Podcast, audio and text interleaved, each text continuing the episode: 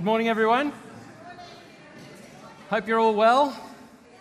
Sounds like our youth, at least, have had a brilliant week. Hope the rest of you have had a brilliant week.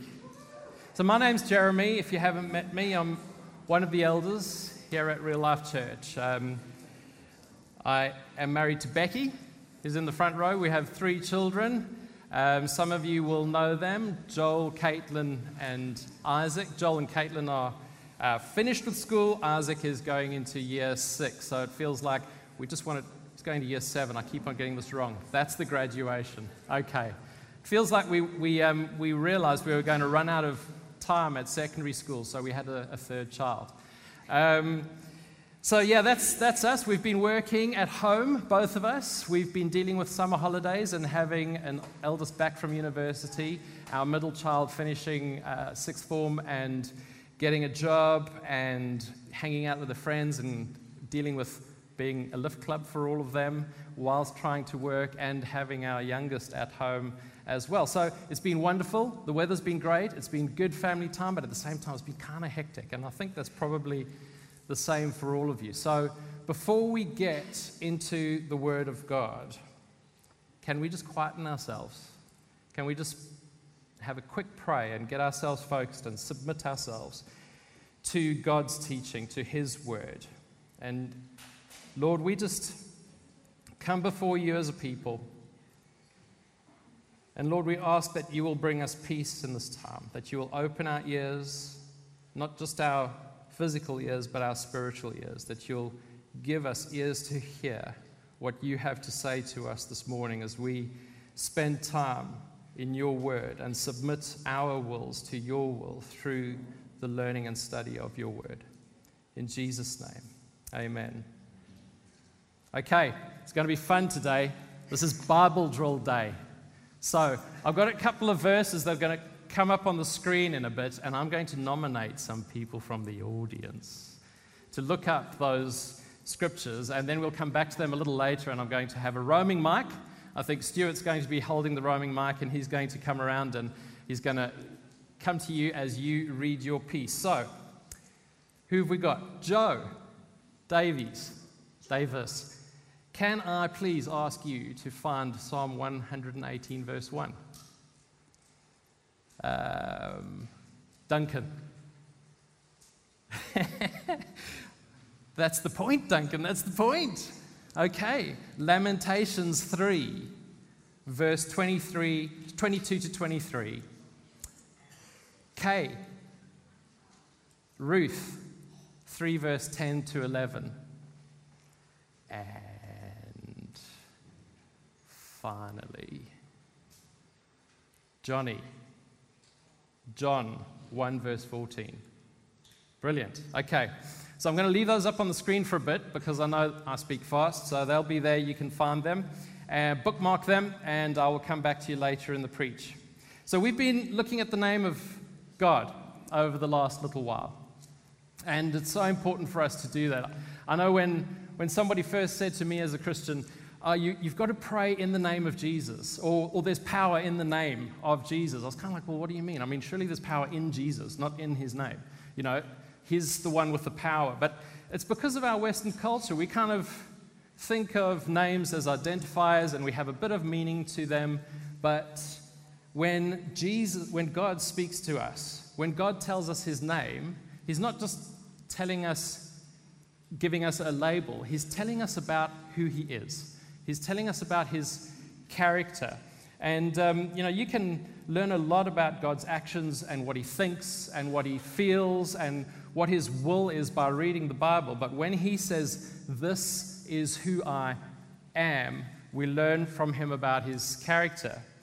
So, you know that when you get a message from someone that you've never met before, maybe over, over email or text, and, and you get it, maybe it's in a work context, and maybe it's, it's a line manager or someone in a different department asking you to do something, and you think, wow, they are pushy, or they're abrupt, or very to the point, weren't they? Never met them before, you get this thing, you feel like, mm, I'm not really going to respond in the way that they want because they've already got my backup. But then, a week later, you, you meet them and they are not like that at all. Absolutely not like that. They are friendly, they listen, they are accommodating, um, but it seems that when they are in email or text mode, they're quite directive. The next time you get a note from them, it's colored by that, isn't, isn't it? That, that message isn't just the message, it's now colored by the character of the messenger, and it makes all the difference. And, and for those of you that, that get these kind of notes at work, um, we all know that it's, it's much easier to accept a directive from someone if you know that they are willing you to succeed, that their desire is that you're successful. Makes it much easier to do what they ask you to do, isn't it? So, with that in mind, because I know we've had those busy weeks and sometimes we lose sight of God's character or perhaps spending a little bit of time in His Word, we're going to go and we're going to read the text together like we've been doing over the last few weeks. I hope you're getting it down now and that it's, it's memorized but we're still going to do this together. So if we can have the text up there, or you can read along in your Bible, and we're going to read out loud. Okay, so let's give this a go. The Lord descended in the cloud and stood with him there and proclaimed the name of the Lord. The Lord passed before him and proclaimed, The Lord, the Lord, a God merciful and gracious slow to anger, and abounding in steadfast love for th- and faith, keeping steadfast love for thousands, forgiving iniquity and transgression and sin, but who will by no means clear the guilty, visiting the iniquity of the fathers on the children and the children's children to the third and fourth generations. It's really, really good to repeat scripture or truth to ourselves and get it down deep. It's even better when we know what the truth that we are repeating means.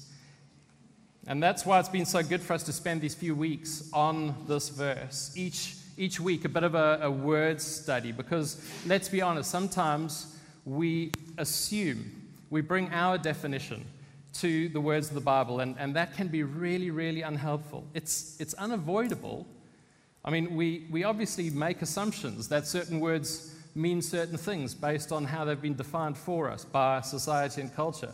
Um, but as we grow up in our study of the word, it's a good idea to spend a bit of time trying to understand what a biblical word actually means and how that impacts our lives, the way we think and feel about God, ourselves, and others. So today, we're going to focus in on on one phrase, which is one Hebrew word, and that phrase is steadfast love.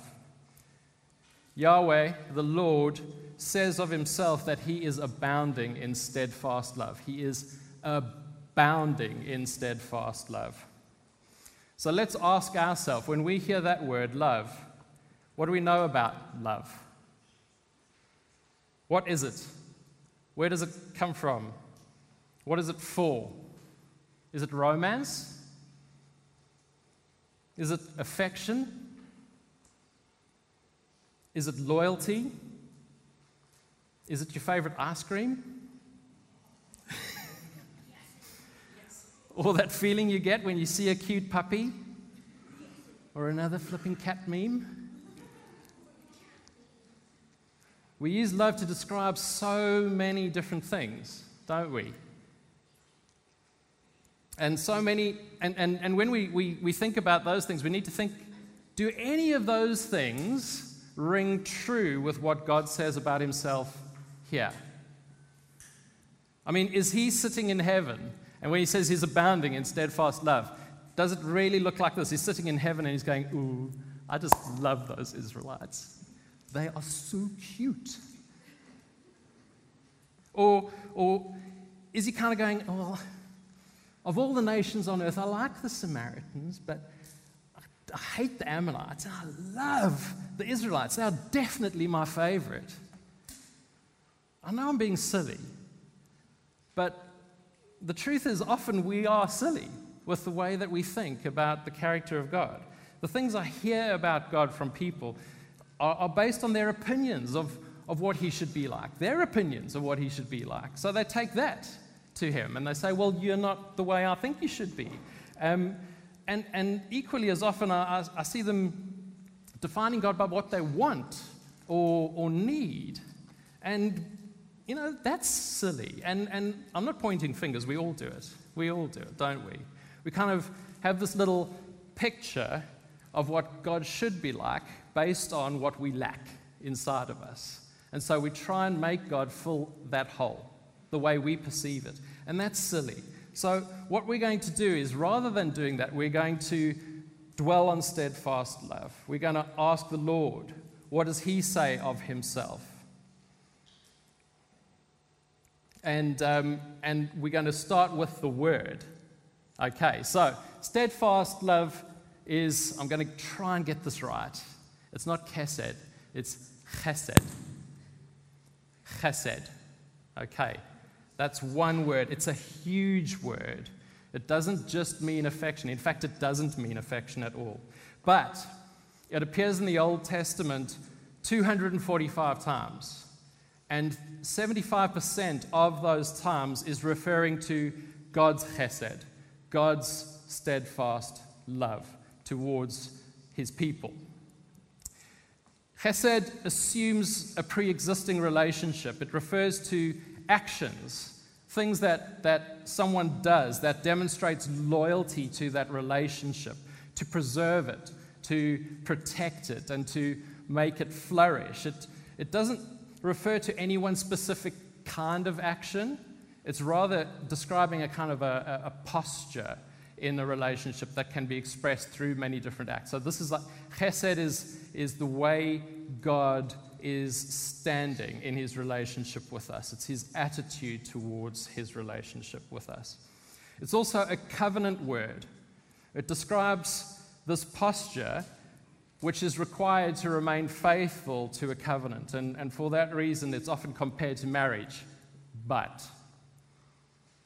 it's compared to marriage, but we have a picture of what marriage is. And it's all kind of, I think for a lot of people that aren't married yet, or perhaps newly married, it's all wrapped up in romance. So we get confused. This is not the kind of love. This chesed is not the kind of love that comes out of a feeling or a need. That romantic love is quite honestly not steadfast. Now, Becky's in the audience, and she knows that I'm going to say this, and that doesn't mean that I don't love her very, very much. But romantic love is anything but steadfast. That is why you hear so often about someone who's fallen head over heels in love. They are smitten, they are over the moon, they are talking nonstop about X or Y. And then the next week, they're like, I just don't know. I, I thought I was, but something's changed. As, as Caitlin would say, I got the ick. It's fickle, it's unreliable. It's exciting, it's exhilarating, and all of that, but it's all over the place. Absolutely all over the place. Whereas chesed is more about an unwavering commitment. It is not all over the place, it is rock solid. And I guess for that reason, in terms of human pictures, the closest that we can get is marriage, or perhaps a, a parent's relationship with their, their children. And while we know that human relationships are, are massively flawed, there's something of the, the principles of chesed there. Like if you think about the vows in a Christian marriage, even the ones that progressive people don't like anymore, like submitting to each other, if you think about the fact that you're promising that you will not, you will not separate until death separates you, that you will stick together for better or for worse, and that's not just like because when you're feeling up and when you're feeling down, that's when your spouse is amazing and when your spouse is an absolute toe rag. Now, I am an amazing husband. I am. I mean, I can say that with all confidence. I am an amazing husband. And yet I'm not perfect. And Becky will tell you that. There are things, there are things that I do, there are things that I say, and there are things that I don't say that annoy Becky massively. I know. I know. But I can stand here and confidently say that I know Becky loves me. I know that I, I know is not the right word. I, I feel safe with Becky as my spouse because I know that as annoying as I am, as frustrating as I can be, her leaving me is off the table. I know that her love for me is rock solid, that it is steadfast. And I know that there are flaws there. I know that, that we have days where we want to wring each other's necks, but we love each other. And in that sense, there's something deeper than romantic love. There's something deeper than, well, he's meeting my needs at the moment, so I'm, I'm happy with him. But tomorrow he's not meeting my needs, therefore I'm out the door. And I've got kids, so I can talk about that as well. And I tell you what, I love my kids with all of my heart, but some days I don't. yeah, some days I just can't make sense of what's going on. I don't understand them. I don't understand the decisions they make. I'm not quite sure why they treat me the way they do, but I love them nonetheless. It doesn't matter what they get up to, it doesn't matter how angry I get with them, it doesn't matter if they do things that I don't condone or agree with. My love for them is sure, and they know that. Well, I hope they know that. Because I'm not going anywhere, and there's always a place for them in my home. That's chesed.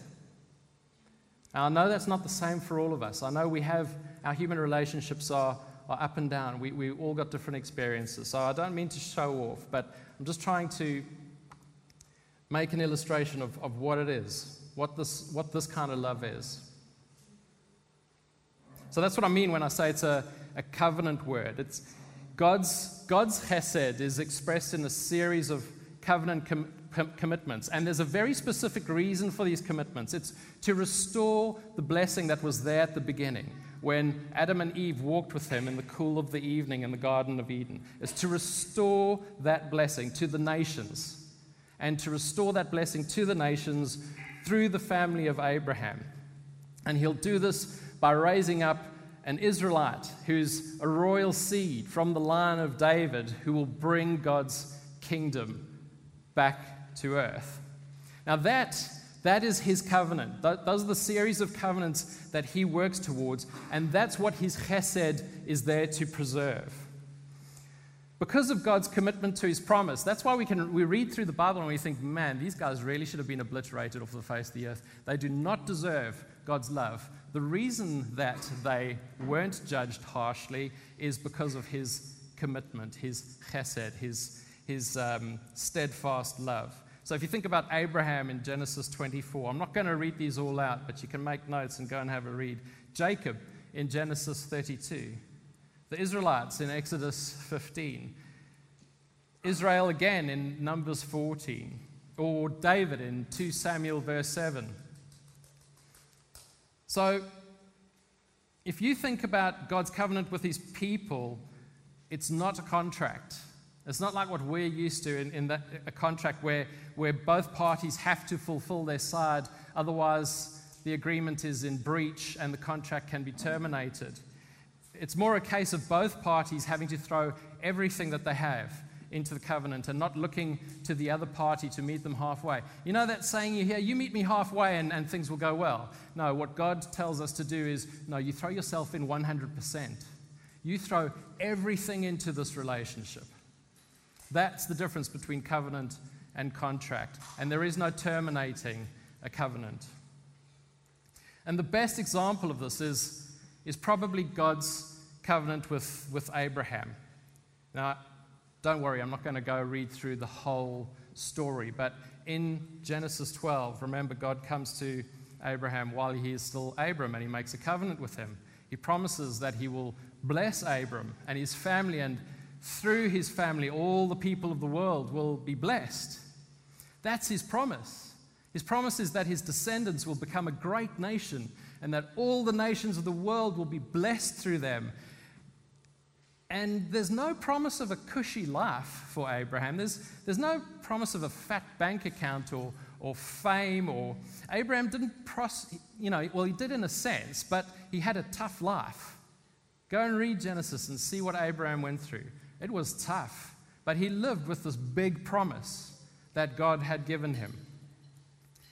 One of the disappointments that Abram faced was in Genesis 15 that Sarah was like very, very old. Let's just put it that way. She was beyond childbearing years, and yet there was no seed, there was no son. So, this promise of a great nation to Abraham and Sarah was like, I'm not sure how you're going to pull this off, God, because we need an heir. If we don't have an heir, we don't have a nation. That's kind of guaranteed. And in that moment, Yahweh speaks to Abram and he tells him to make a sacrifice. Essentially, he tells him, Don't get squeamish. Um, he tells him to go and get a bunch of animals, some doves and some rams and some goats, and, and to, to, to kill them, to slaughter them, and then to cut them in half. To cut them in half, and then to lay the halves of the animals out in two parallel lines in two parallel lines. Now, this sounds weird to us, but it was quite normal. It was called cutting the covenant.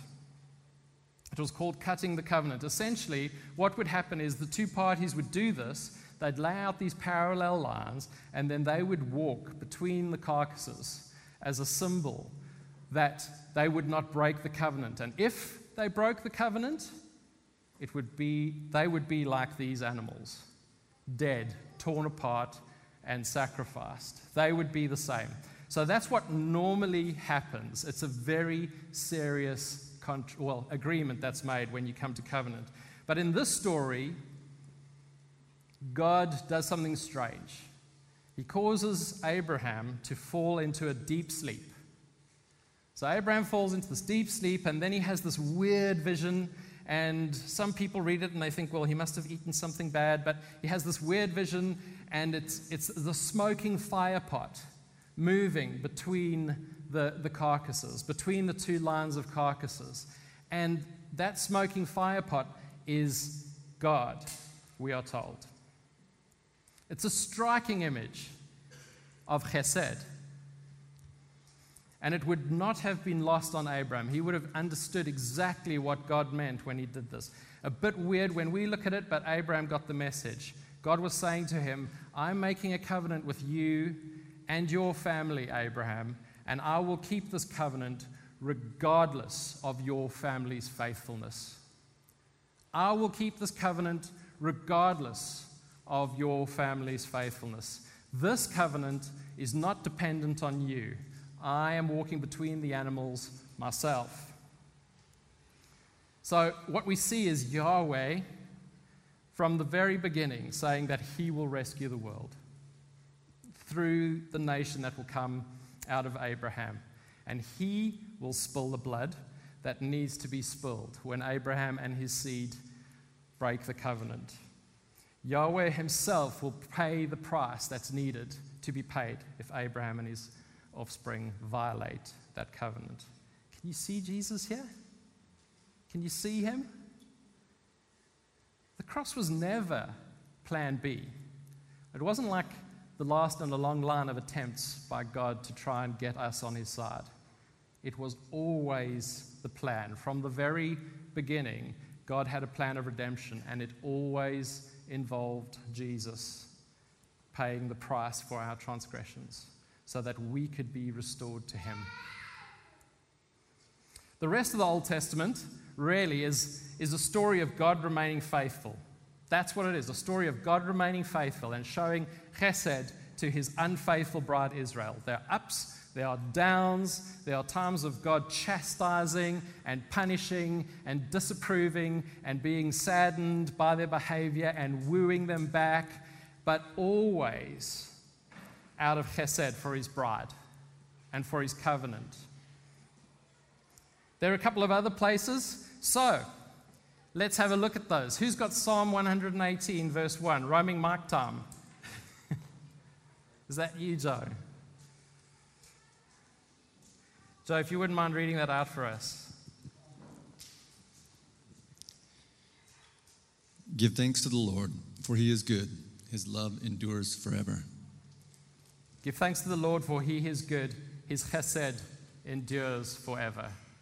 His steadfast love. The Psalms are full of examples where the writer expresses their gratefulness to God for his abounding steadfast love. But in many places, it is also the basis of the writer's hope in hopeless situations, or it is the basis of justice when it seems like, like, like they are being treated unjustly, and it is the basis of restoration. Right, Duncan. Lamentations 3, verse 23. Uh, they are new every morning. Great is your faithfulness. Yeah. Because of the Lord's great love, we are not consumed, for his passion, his compassions never fail. They are new every morning. Great is your faithfulness. It's like every single day, it's like the first time he said he loved us. They are new every morning. Okay. It's also made clear from, from some of Israel's difficult times that God's people understood that they deserved to be obliterated. Like in Lamentations, this was a situation where they're like, yeah, man, we really do deserve to not be here anymore. If it was not for God's abounding, steadfast love, they would cease to exist. To this day, it's considered a miracle that the nation of Israel is still a thing after millennia of tragedy. The, the nation of Israel itself stands as testimony to God's faithfulness. There's stories like the one of Hosea. I don't want to bore you with this one, but it's weird. A prophet who God tells to marry a whoring woman, and then his life becomes an object lesson for all of Israel on God's relationship with his unfaithful bride. There are stories like Ruth and Naomi, and the tragedy of a family who was almost blotted out but was redeemed by Boaz. Who's got Ruth? Let's see. Ruth 3, verse 10. The Lord bless you, my daughter, Boaz exclaimed. You are showing even more family loyalty now than you did before, for you have not gone after a younger man, whether rich or poor. Now don't worry about a thing, my daughter. I will do what is necessary, for everyone in town knows you are a virtuous woman. Yeah, it's a beautiful example of chesed in two ways. So, this is Boaz talking to to Ruth about her chesed towards him, but Boaz himself extended himself and redeemed that family because of his, his unwavering commitment to the well being of, of another. There are also examples of where, where, Nehemiah stands and he looks on the broken walls of Jerusalem and he's crying and he, he rallies Jerusalem to rebuild, uh, Israel to rebuild the walls. But he never sees the fulfillment of that promise. It comes hundreds of years later in the form of Jesus. So, who's got John 1, verse 14? Oh, it's behind you, yeah, Jeremy. thanks. If you move, if you move, I can read that version. Yeah. The Word became flesh and made His dwelling among us. We have seen His glory, the glory of the one and only Son, who came from the Father, full of grace and truth. And this is amazing. That, that ending, full of grace and truth, that full of grace and truth is a translation from Greek, which is a translation from Hebrew, and grace is chesed. Jesus is the embodiment of chesed. He is fully God. But remember his bloodline? What is he also fully? Man, but fully Israel as well. So remember that image of covenant between God and Abraham, where Abraham makes the sacrifices and lays out the animals, but then God Himself, by Himself, walks, walks the line. How is it that God can do that? Because Jesus was there with Him, and with Jesus was Israel. So the covenant was made with Israel, and Jesus was going to keep the covenant for Israel. So when Israel failed, Yahweh was faithful, Jesus was faithful. Before that, when Adam failed, Jesus was faithful. When you and I fail, Jesus remains faithful. He remains faithful to bless and to heal and to free and to save us. He takes millennia of failure, He takes it all and He carries it all, drags it all to the cross, and He absorbs it all in His body as He dies And then when he is resurrected, he breaks its power over creation. That's why the New Testament writers are always quoting the Old Testament. For them and for us, the gospel doesn't start in Matthew 1, it starts in Genesis 12. When God tells us about himself and he says, I'm abounding in steadfast love, he's telling us how the gospel works. And the truth is, he's still not done. He will return and he'll restore all things as he has promised because of his chesed. And we can see his unwavering commitment in the past, and that gives us an unshakable hope that he will deliver in the future. So, what about us? What about us? We've heard about compassion. He does love us, He has affection for us. But with this word, with chesed, we learn that His love for His people is not based on a feeling or an innate need. There's no lack in God. There's no need that He's trying to fill like we do when we look for love or where we, where, when we express love. He doesn't love us because He is lonely. Even though sometimes some of the things we sing and some of the things I hear people say kind of intimate that maybe He is, I promise you, God is not lonely. He's completely and utterly satisfied. There is nothing that He lacks and there is nothing that He needs. And because because of that, his love is out of a perfect place and is rock solid. It's not sentimental, it's not fluffy, it's, it's concerned with our ultimate good. And it's concerned with the ultimate good for all of his people for all time. And because of that, this means that he doesn't always do what we want. Because he doesn't need to prove that he loves us. He cannot be manipulated by us or bent to our will because he's not seeking our approval. He's not seeking the approval of the media. When Jesus was walking in Israel, he was not seeking the approval of the religious authorities or, or the rulers of the time. So, yes, the overarching message for us is that Jesus loves us. Jesus loves you. But remember, he doesn't love you just as you are, he loves you despite who you are and what you do. That's what chesed means. He loves you despite who you are and what you do. And that's an important distinction. He doesn't endorse or condone your character, your thoughts, or your actions by saying that He loves you.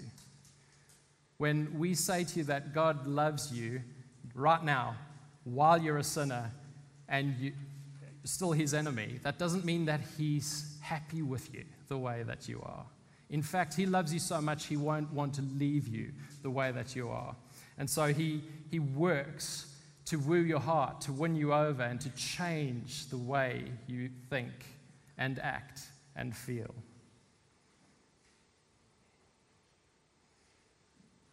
And because of that work, we carry His name. We are His bride. And therefore, we are to reflect His character, even if it's slightly flawed and that includes chesed. And that's what we're called to do as the bride of Christ, aren't we? That is what we're called to be. We're called to, first of all, chesed God, worship God, give Him our affection, give Him our love. And then to chesed our family, to love those around us, and to love all people. John 14, 21. Whoever has my commands and keeps them is the one who loves me. Hosea 6, verse 6 For I desire mercy, chesed, not sacrifice, and acknowledgement of God, not burnt offerings. I'm not after your external behaviors, I'm after what's going on inside of your heart and how you treat the people around you. Matthew 5, verse 44 to 45. But I tell you, love your enemies and pray for those who persecute you, that you may be children of your Father in heaven. So I'm going to come into land. How are we to respond? How are we to respond? What if, what if you're looking at this God and perhaps you've wondered if he's as flaky as all the other people in your life? Untrustworthy and self interested. I hope that today you can see that he's the exact opposite. That he's neither a weak pushover nor a self absorbed despot, but a loving father who's abounding in steadfast love and unwavering commitment to his children. All you need to do is acknowledge that and, and ask him to, to be your father. If that's you, we'd love to pray for you. We'd love to help you get plugged into a relationship with Him and, and get to know a Father who is like no Father you've ever known, is like no friend you've ever met, is like no lover you've, you've ever pursued. What if you're thinking, I'm really, really glad, I'm so glad that He is unwavering in commitment to me? But honestly, I just don't feel it. I don't feel like I can return the commitment. I, I don't feel like I want to pray. Maybe I don't want to worship. I don't want to read my Bible. I don't want to come to church. Don't want to get baptized. I just don't feel it. Listen to me. If you've learned anything today, what is chesed? Chesed is not deciding whether you do something based on your feelings or perceived benefit to yourself. Chesed is, is about coming to God and making a decision to do what He asks you to do for the good of the relationship. An unwavering commitment. So God promises that He will help you to grow and to be more like Him, even in your chesed, in your steadfast love. So even if you don't feel like it, I'm asking if you will do it. Ask Him to help you and then be obedient. Be obedient. Don't ask Him to help you and then sit around waiting for your feelings to change. Do what God asks you to do as part of the covenant relationship that He has with you. What about showing chesed to others? Not just those that you like or who are like you, or even those that don't like you at all? What about those that are hard to love, those that push you away, those that judge you harshly? How do you chesed them? How do you show them steadfast love? We'll ask God to help us to reflect His chesed to the people around us. And finally, we should worship, shouldn't we?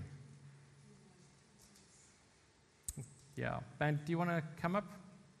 Because Finally, we should worship, shouldn't we?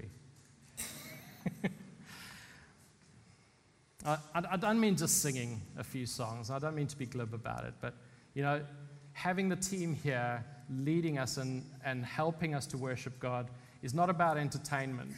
This is about taking away obstacles, taking away anything that can get in our way, and giving us an opportunity to, to give ourselves fully to God. So I'm not talking about singing songs.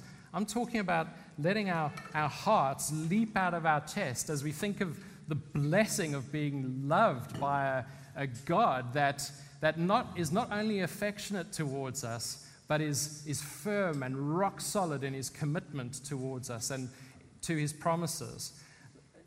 We should be jumping out of our chest, realizing that, you know what? Um, my salvation is not based on whether I feel like I love God or not, but is firmly based on the fact that he is committed to his covenant with us as his people.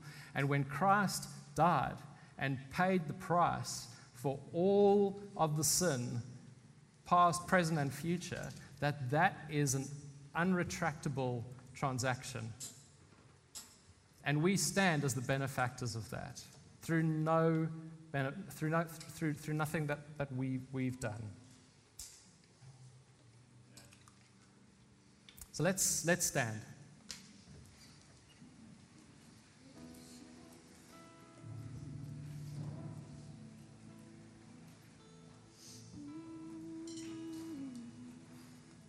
Lord, I want to thank you that while we were still sinners, you loved us. While we were your enemies and running from you, filled with hatred for you, you pursued us.